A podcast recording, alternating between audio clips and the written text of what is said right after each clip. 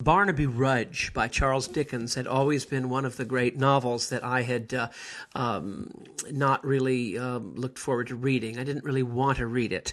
Um, the reason uh, I hadn't, and this is Barnaby Rudge, a sort of, you could call it a late, early period Dickens or an early mid period Dickens, but it's his novel of 1841 that uh, concerns the no popery or uh, Gordon riots in London in 1780, and Dickens writing in 1841 after Oliver Twist, Pickwick Papers, um, um, Nicholas uh, Nickleby, but before um, Christmas Carol and um, and uh, Dombey and Son, and then moving on to other great works.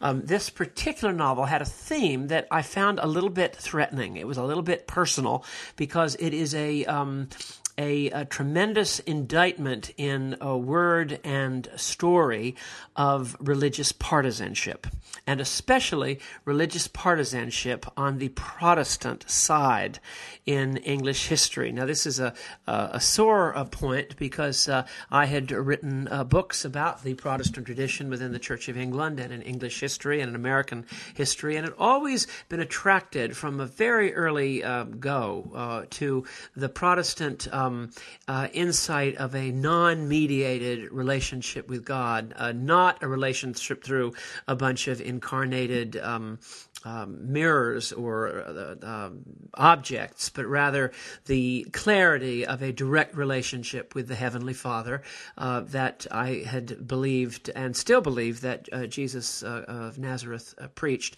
And the insight that Martin Luther had grasped hold of with unique force that we cannot in any way finally unlose ourselves or save ourselves or find ourselves without aid, but that we are standing in the need of, of help.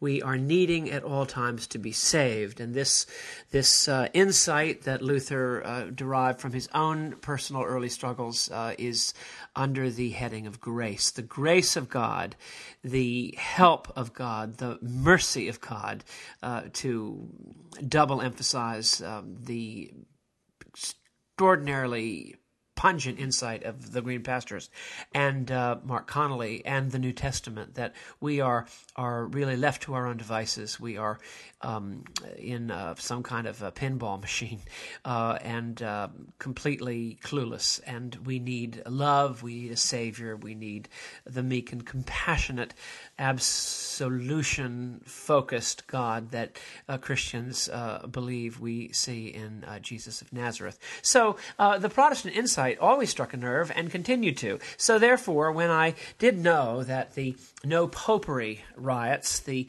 very costly and uh, um, disillusioning uh, cause of Protestant religious partisanship in England had come to such a bloody and appalling uh, kind of conclusion, you might say, in uh, the year 1780 under the uh, mad, uh, but in some ways very touching figure of uh, Lord George Gordon, who was a Scottish aristocrat. this book put me off because I think it. I said, you know, look, the, the, the shoe is on the other foot. I mean, the, the, the broad historical turning is of poor Protestants being mashed up and tortured by the by the Bloody Marys and the Philip IIs and the Torquemadas of this world Hey, Torquemada, what do you say? I just got back from an auto de fe. Um, Mel Brooks uh, sent up the Inquisition so wonderfully in History of the World Part 1. But I would always say, look, we're in a minority. I've even been in a church where where to, to be a, a Protestant in 1980, 90, in the early 21st century was to be a kind of pariah by definition, and that seems so unfair given the history. And I could give you a million reasons. I could just line them up. But I'm also someone for whom the partisan religious struggles of the last 30 years in my own um, little historical context has uh, proven that these kinds of struggles and attached um, uh, wages of uh, conflict for certain ideas by which you attract like-minded co-belligerents or like-minded persons initially, and then co-belligerents to to see that your point of view ideally triumphs or at least uh, weighs in and certainly um, beats the drum. This kind of thinking uh, has, uh, in my own experience of the church, uh, led to um, a kind of awakening uh, more by the sort of vision of, of, of, of what it was uh, t- touching in me, let alone fellow travelers who, when I finally had the eyes to see it, I realized, oh my gosh, um, um, where, where am I here? And uh, why am I doing this? And what is really going on? That these strong uh, religious passions should uh, also be allied with very strong uh, passions of, of, of, of angry fulmination and polemic and controversy. So um, at this point, I don't see much of an excuse for it, although I'm uh, very much uh, as Charles Dickens at the in the introduction, the first introduction of uh, to uh, Barnaby Rudge. Charles Dickens himself wrote that I am no friend to the Romish religion. So let it not be misunderstood that I am a uh, a crypto Roman Catholic here. Um, I am as aware the next man of how that side of the Christian world can go and has gone, and uh, we find in Dickens' history of England especially his passages, long, lengthy passages on the reign of, reign of King Henry VIII and the Marian martyrs and Elizabeth, we know exactly where he stood vis-a-vis the Protestant-Catholic divide. He he himself saw Protestantism as the as the refuge of those who were trying to understand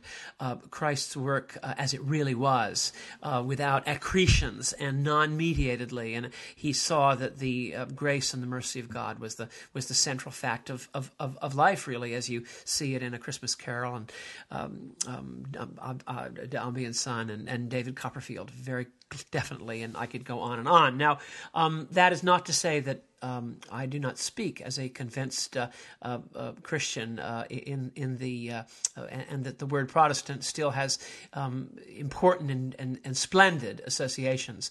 But I'm also aware that the lesson of Barnaby Rudge, that religious passion, can ally itself with tremendous negative feelings in the human breast that this um, uh, Barnaby Rudge uh, now can speak to me finally after many, many years. Now, I'm going to say just a little bit about the novel because these. Uh, podcasts are not here to be sort of uh, great moments in Western literature or great moments in uh, gothic horror films or great moments in uh, uh, eccentric interests. They are simply one man's uh, weighing of his own personal struggles, especially those that relate to to to questions of philosophical origins and the meaning of uh, work and the meaning of love and the fruit of love and the consequences of love and the cost of love and the value of love. These uh, these that's the core of all these podcasts. The the uh, means through which or the windows through which the light shines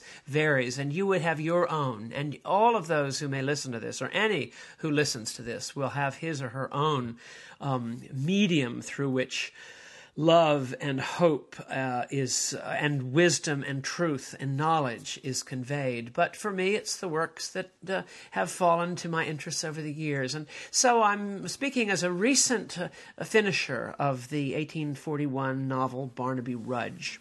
I had seen it. The british the bbc did a 13 part um, teleplay of it, very long and very accurate to the book, in 1960, and it's uh, known for the John Wood, the famous John Wood, plays uh, the idiot, the autistic Barnaby Rudge, and a number of other well known characters. Joan Hickson plays Mrs. Varden, Mrs. Varden, whom I'll speak about in a minute. And Joan Hickson was very young then, but she later became a very um, endearing Miss Marple on uh, BBC more recently. And we also have Jennifer Daniel, who, um, who played in. Uh, in Hammer horror films, and in particular, Jennifer Daniel is uh, uh, plays the hapless uh, uh heroine to the villainous heroine in The Reptile by John Gilling. So all these were important reasons to watch it, and I did watch the whole 13 episodes. It's very lengthy and very thorough and very, very good in aggregate. But it was also made in 1960 and it's on live television. It's sort of like watching old episodes of Dark Shadows, but with a lot of, of, of Dickensian exposition. Um, but it's still worth watching and you can rent it from Netflix uh, today. Now, the um, very powerful theme of this novel, which helps me to say a few things about religious conflict and controversy and partisanship uh, as I go. The deeper theme of the novel is not religious partisanship, but it's fathers and sons. And in The Publican, the man who owns the Maypole Pub in Chigwell, Essex, uh, um, John uh, Bennet, you have an irascible and impossible and merciless father who almost destroys his son Joe's life and virtually forces Joe to go off uh, to run away as a young man and become a soldier. And he ends up losing an arm in the American Revolution, obviously, His Majesty's Grenadier. Um, and he comes back uh, without an arm, and uh, uh, his father has driven him to away from his true love, away from everything. And uh, the book is about father fathers and sons. The there is a character called Sir John Chester who is a uh, uh, a, a, Chesterfieldian, um, hyper sophisticated caricature of the Earl of Chesterfield's um, blase sophistication and worldliness that Dickens has absolutely no time for. He sees it as lacking heart. And this father has also driven away, in a dreadful way, his young uh, son, Edward Chester. And Edward Chester is forced to uh, be uh, in a, an impossible situation with his true love, Emma Haredale. And uh, she is a Catholic and he is a Protestant, but only in lineage. And uh, uh, you have uh, that uh, brings up, but the the rounding circle of impossible, destructive, and finally terminal father and son relationships, by which both sons, Joe Willet and Edward Chester, are able finally to break through, but they have to break through violently from their father's uh, abnegation of duty and, in some ways, their father's cruel patriarchal uh, prerogatives, which are exercised with malice and uh, a selfishness that is almost impossible to believe if I hadn't seen it in a million other real cases in life. That's what uh, finally the book is really talking about: is fathers and sons, but it is also talking about number three in the list of great themes of this 660 or so page book that I just finished, but spoke so much, is the um, the perils of strong religious feeling. And in this case, it's not the perils of a of a uh, dogmatic or impossible or hierarchical or inquisitorial or suppressive uh, Catholicism, but it is, or the Russian Orthodox Church, which Tolstoy uh, became uh, on such a conflict uh, course with.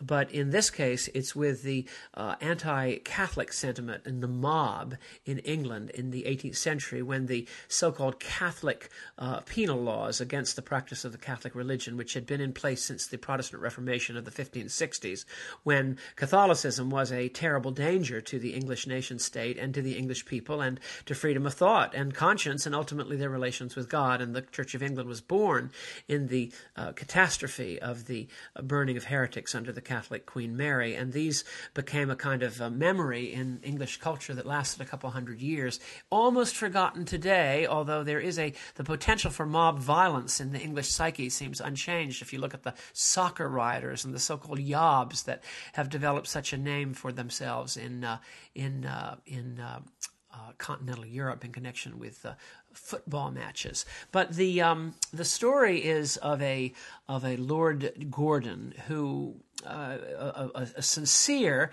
passionate, capricious, um, what do I want to say? A man of tremendous feeling who who decides to carry a petition to the Houses of Parliament against the laws which would free the Catholics to practice Catholicism, out of a fear that England will be overcome by authoritarian Catholicism. And Lord Gordon is portrayed as a misguided, very sincere, odd, and in some ways almost funny and very vulnerable man who is always second guessing himself and surrounds himself with some awful people and makes some terrible errors, but ultimately is really a, a very, um, what is it, like in Bye Bye Birdie? We're, uh, we're just totally sincere. He's, we're just absolutely sincere. Um, and uh, unfortunately, he, he doesn't see what's going on around him, and he doesn't even see into his own um, kind of uni, his, his passion, which goes down one road, and he can't see anything else but what he sees. And he's a young man, and he has bad advisors. And the long and the short of it is, he uh, he ends up becoming the the um, the the, the uh, lightning lightning rod for uh, kind of anti Catholic prejudice, which is soon tied in with mob sort of, uh, you know, you hate Hosni Mubarak. I mean, it, the, the, mob that is always underneath all uh, autocratic and class ridden societies where there is festering, seething below the surface, even though it hasn't been seen for 10 or 15 years, you may say, or hasn't been picked up. There is this mob, uh, this terrible, negative, fermenting um, rebellion. And uh, England, with the Georges and with the way it was, and the criminal laws, and with the liberal use of alcohol to sedate the working man, you might say, nothing's changed there. Uh, the there was a kind of a spark there. So when Lord Gordon comes into London in Barnaby Rudge with his uh, great petition of thirty thousand or forty thousand names to to keep England from uh, letting the door open for um, European Catholicism, and it's all under the uh, phrase "No Popery." No, these are called the No Popery riots because that was kind of the the, the back and forth, the, the code, the password. No popery.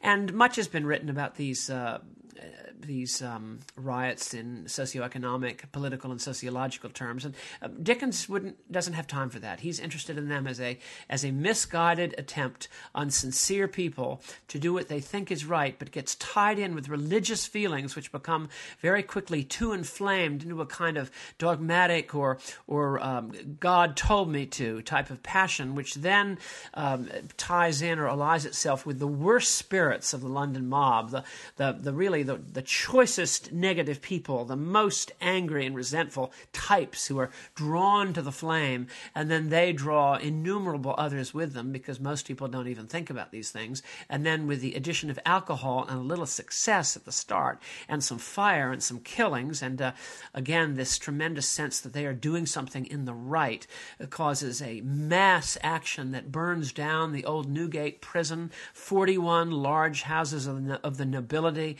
and a whole bunch of so called Catholic chapels that were attached to European embassies at the time in London, and a massive cataclysm, which almost, in fact, brings the whole English government down. And but for the timely and almost not uh, not asked for uh, inertia, initially inertia um, of correspondence, the army finally does take control, and the mob is defeated. Hundreds are shot, and uh, uh I think 62 are hung, including uh, two of the main characters in the play, uh, the Barnaby Rudge, and almost the eponymous hero Barnaby Rudge himself, who is an autistic young man who has uh, who who has every uh, symptom of autism. If you've been exposed to it know it without the word uh, and um, systematically and uh, upsettingly described at length by Dickens, but he is also the symbol of a kind of uh, hidden knowledge and unconscious truth uh, with his raven representing a, a little bit of a, of a, of a sop to Edgar Allan Poe, whose work uh, Dickens admired in that period, and Barnaby, the autistic child, and his raven, who gets caught up in the mob's violence and almost is hanged himself. But I want to um, bring this to the climax of the message about partisanship, and the uh, re- now the secular world uh, wants to write off religion because of the excesses of religious people the quote secular world uh, wants to say that religion itself is the cause. What did uh, Lucretius, the Roman philosopher in the era of the Emperor Augustus, what did he say? Uh, religio est origo omnium malorum, something like that. Religion is the origin of all evils. We have often said in the Bible, money is the root of all evil. But Lucretius, the uh, Epicurean uh, philosopher, the um, what is the word, Democritan philosopher, the atomistic philosopher Lucretius, says that uh, um, religion is the root of all evils. And many secular people, because they watch, you know, what fools these mortals be, to quote uh, Midsummer's Night's Dream, uh, Midsummer Night's Dream, uh, the uh, looking upon the wars of religion both in Europe and the American um, culture wars of recent times, and now the Islamic um, jihad and the various uh, organizations and forms that that takes. And uh, no wonder people looking at it would say, my gosh, uh, let's just cure the world of its religion and we'd cure the world of, of this kind of conflict. And I know what they're saying, but um, to a religious person, it is rather these conflicts a salutary warning to never be deflected from that which is core, the spirit of the thing, and to be very watchful over the alliance of passionate religious feelings by which you identify your actions with the actions of Almighty God as they then uh, unconsciously and subrationally ally themselves with all kinds of subrational negative feelings in the hearts and lives of others who may not at all see the um, see the, the, the depth of the motivation that that you may feel or you may see. It causes us to be very watchful, as the wars of religion in this country have caused me to be far more watchful in 2011 than I might have been in uh, in um, uh, 2002, uh, 2003, 2004, 2005. And the climax of the novel, in respect to this particular aspect, occurs on page 412 and just before it, when the, um, the house in which the hero locksmith, uh, Gabriel Varden, and his wife, um, Martha Varden, and their beautiful daughter, Dolly, and uh, their apprentice, um, uh, Simon Tappertit lived, together with a serving maid named Miggs. And uh, after 412 pages, uh, Varden himself is a wonderful man, but his wife is a bigot in the no popery or Protestant cause and is an absolute Pharisee and the most of a killjoy and just a bickering, cantankerous, mean spirited, no joy, everybody's idea of a Pharisaical evangelical, uh, Mrs. Martha Varden has become. And she's about 50. But her husband is a religious man, a Christian, but um, a Huguenot, as it turns out, by uh, origins, uh, but a man of uh, of great tolerance and great humor and great wisdom and great love, and uh, uh, completely um, uh, blocked by his wife on every score, and just really catacalled and uh, reduced by her withering religious self righteousness. She's a, a, definite villain in the uh, in the book. But the mob, on its way to present the petition of Lord George Gordon, who, by the way, just in case you don't know, after 1780 he was imprisoned in the uh, Tower of London, found not guilty of high treason, but then imprisoned again for a couple of other rather fanatical and extraordinary things that he did that I could go into. Lord George Gordon finally was sentenced to, to a long term in the Tower, in actually in Newgate Prison, first in the Tower of London, but then for other of crimes uh, uh which were more in the matter of libel, um, but very serious offenses uh, even today. And he was imprisoned for a long period, and he died in prison. But he became in prison uh, just before he was imprisoned for the last time. He uh, converted to Orthodox Judaism and he uh, became an absolute icon for the Jewish community in Birmingham, England, and especially in London. He was an Orthodox uh, Jew of the Orthodox Jews. He kept the law in every particular. And here, Lord George Gordon, the savior of the Protestant partisan rioting um, mob, as he was understood uh, in the 1770s uh, up to 1780, became an Orthodox Jew, grew his locks long, wore his uh, tefillin and his mezuzah and all these things, and uh, uh, died in prison and would only see Jews who were Orthodox to come to see him. He would see Gentiles, but among the Jews who would see him, they had to be Orthodox. And he lived, as it turned out, with a young a Jewish girl, probably, I'm almost sure, platonically, but she had a transference to him, and she was sort of the, like in Little Dorrit, she was the Little Dorrit of the Marshalsea, but in this case of Newgate, and waited hand on foot on this 47 year old, 44 year old uh, lord who had become an Orthodox Jew and forsworn his Christianity. Now, that is the most interesting fact about how unstable such uh, passionate partisan people can end up being, and I'm sure you've you you've seen this in in your own life. Uh, the turns that people can make. Well, in any event, back to the climax of the novel on page 412. The mob um, invades Chigwell, and uh, and uh, the um, the uh, apprentice who has uh, been living with the Vardens is now drunk, and he's drunk with revolutionary spirit. He's become one of the leaders of the riot, and something else happens to him. But he's become one of the leaders of the No Popery riots, and he's an absolute hypocritical, leering, lecherous young man who is vain, and you could not find a more sort of yuck, disgusting uh, character as the young, oily, um, apprentice. Uh, he's he's a, sort of an, a prototype for Uriah Heep uh, later on in Copperfield, but he's just appalling. But he has come back after the first night of rioting, and he's challenged Mr. Varden in the most upsetting way, and he's actually attacked Mr. Varden in the in the, the sitting room and uh, almost killed uh, poor uh, older Gabriel Varden, the very young apprentice has, and screamed and shouted at him and kicked him, and then he's run out, and, and Varden has chased him out of the house and uh, has been stood up to this man who's 25 years younger than he. And Varden, the old man, uh, rallies powerfully to and his whole house is being destroyed, chases the man out, and then Simon Tappertit, the uh, just awful, um, leering and um, snake like uh, apprentice runs away. And Varden, who's still a big man of great uh, courage and some physical fitness, almost chases him down. But he returns home. The house is a mess, and he's just desperately um, unhappy. Uh, I, I, mean, he's just been been this terrible catastrophe, and they're in the middle of the riots, and we're not even sure if the house isn't going to be burned down. And he returns, and now we see to what happens to his wife. Now, Mrs. Varden was impressed with a secret misgiving that she had done wrong. Now remember, Mrs. Varden, for 400 pages, has been the voice of religious, quote, dogmatic, self righteous, Pharisaical, church lady partisanship. She was impressed with a secret misgiving that she had done wrong, that she had, to the utmost of her small means, aided and abetted the growth of disturbances the end of which it was impossible to foresee.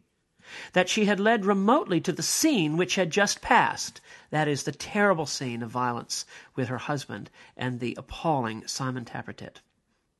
And so strongly did Mrs. Varden feel this, and so crestfallen was she, that while her husband was pursuing their lost journeyman, she secreted under her chair she secrets under her chair the little box that she'd had on the mantelpiece, which said the Protestant Association, which all visitors to the house were expected to make an offering to. And she's now secreting under her chair the symbol of what she now realizes very sincerely and with extraordinary crestfallenness uh, the fruit of her her partisanship has resulted in the near death of her husband and the near destruction of her house and the the terrible, um, frenzied, murderous uh, development of a raging mob of people marching into London to burn and pillage. Mrs. Varden, then the locksmith comes back, and Mrs. Varden produced this um, offering kind of uh, model of a house. She had no resource but to reduce it, which she did with many tears and broken protestations that if she could have known. And then this is the, the important part. Yes, yes, said Varden.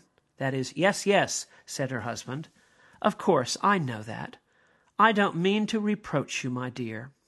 But recollect from this time that all good things perverted to evil purposes are worse than those which are naturally bad. A thoroughly wicked woman is wicked indeed. When religion goes wrong, it is very wrong for the same reason. Let us say no more about it, my dear. Well, please don't stumble, dear listener, on his expression, a thoroughly wicked woman is wicked indeed. What he's saying there is that he's saying, uh, as any man at that time of, of grace would have said, or chivalry, that a, a woman is a good thing, a very good thing from his point of view. Uh, but then, but, but if a woman, in his view, uh, gets, uh, becomes uh, tied in with uh, perverted to evil purposes, then that which was good becomes indeed wicked, worse than those things which are naturally bad. And then he adds, adds, When religion goes wrong, she is very wrong for the same reason. Let us say no more about it, my dear. And then at the end of the chapter, this is chapter 51, with that he gave his wife a hearty kiss, and bade her delay no longer, or it would be time to rise before she lay down to rest. And Mrs. Varden quite amiably and meekly walked upstairs.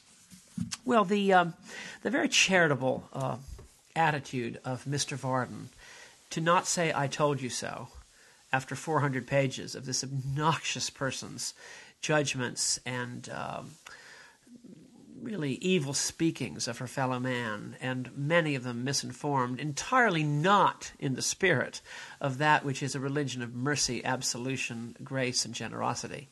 The refusal of her husband to say, I told you so, is extremely striking and a real um, picture of, if I may say, true religion. He does not hold her witchiness against her in words and indeed, and he refuses to talk about it. He comments, and this is the voice of the author, that religion is a good thing, but when it goes bad, it goes very bad. Well, I'm finished, but I want to just reflect a little bit on my own history. When that which is core, and in my own way of putting it, the core would be the mercy, the forgiveness, and the absolution of God for his straying and lost creatures. The heart of the message is the when he says, um, Do not forgive people seven times, but 70 times seven. Father, forgive them, for they know not what they do. This central core mercy, as the Lord himself is required to understand, a kind of divine Mrs. Varden in the immortal Act Two of the Green Pastures a divine Mrs. Varden. You know, that's exactly what the Lord is, as Rex Ingram, a chastened God who understands about himself that he hasn't been calling upon that which is most typical of himself, which is his mercy and forgiveness. And when uh, this is lost, and when the secondary um, expressions of it, in churchmanship or in prayer book or in uh, social um, values and in all sorts of uh, other things that uh, are almost best left to your thinking. When those things take over, there is no question that the center thing is kind of slightly dislodged or slightly put off its axis, and the result is uh, is a is a perversion of that which was uh, in its founding moment, the essence of what it is to be a human and to help uh, our fellow man, our fellow woman with the uh, enigma and disappointments and finally the sufferings of human existence. And so when the secondary things come in, whether they be Catholic, Protestant, uh, whatever religion you want to name at this point, then you have uh, something that's off its it's off its axis, and then because it's off its axis, the angle of its reach is going to be it's going to be reaching into the wrong segment of the people, not the wrong people, but the wrong segment of everybody, and that often means uh, animus and malice and group solidarity and uh, the judgmentalism that characterizes all religious passions when they're objectified into some kind of struggle, and the result is conflict and broken bones and broken dishes and broken lives and uh, an awful lot of reaction and response to what appears to be the fiery um, furnace of. Uh, of religion itself, which in its true form, and this was true of the great teacher Gautama Siddhartha, and it was true, uh, in my own opinion, of the universal insights of uh, of the prophet whose uh, first sutras, uh, upon returning from the cave and the initial visions, are poetic in the max and are words simply of the universality of the worship of one God as opposed to the stone gods and the imaginary gods that are as many as there are persons and problems. And finally, the kind of expression of the divine uh, motive uh, which is revealed in uh, Blessed are the poor in spirit, for they shall inherit the kingdom of heaven. Blessed are the merciful, for they shall obtain mercy. And blessed are those who mourn, for they shall be comforted. This voice of true religion is finally come, after much grief, to be the voice of those who survive the terrible destructions of the Gordon riots. And uh, we see them in the concluding chapters, even in the uh, autistic young man, Barnaby Rudge, whose uh, statement of faith and heaven at the scaffold just before he is to be hanged is got to be one of the immortal speeches, together with the dreadful villain Hugh's speech of forgiveness and uh, love and kind of a turned heart from an otherwise vicious man, but is credible. Hugh's speech before he is hanged at the prison, his speech of how he has come to see things as a result of his terrible experiences as a leader in robbery, uh, rapine, and pillage, and the autistic, innocent Barnaby who speaks of heaven and the kingdom of heaven, and especially the astronomy of God at the conclusion, together with Gabriel Varden's loving kindness, mercy, which at the very end will not rest until he has seen merciful justice done to to uh, to young Barnaby Rudge, in whose service, his perfect freedom finds a victorious and extremely affecting and emotional answer at the end of this very great book. Thank you for listening. I hope it's uh, brought some perspective to the culture wars of life uh, without losing that which is still central, and for which I myself uh, thank God every day that I uh, can still say that I'm a Christian. So, uh, on that rather heartful note, I say to you all, God bless.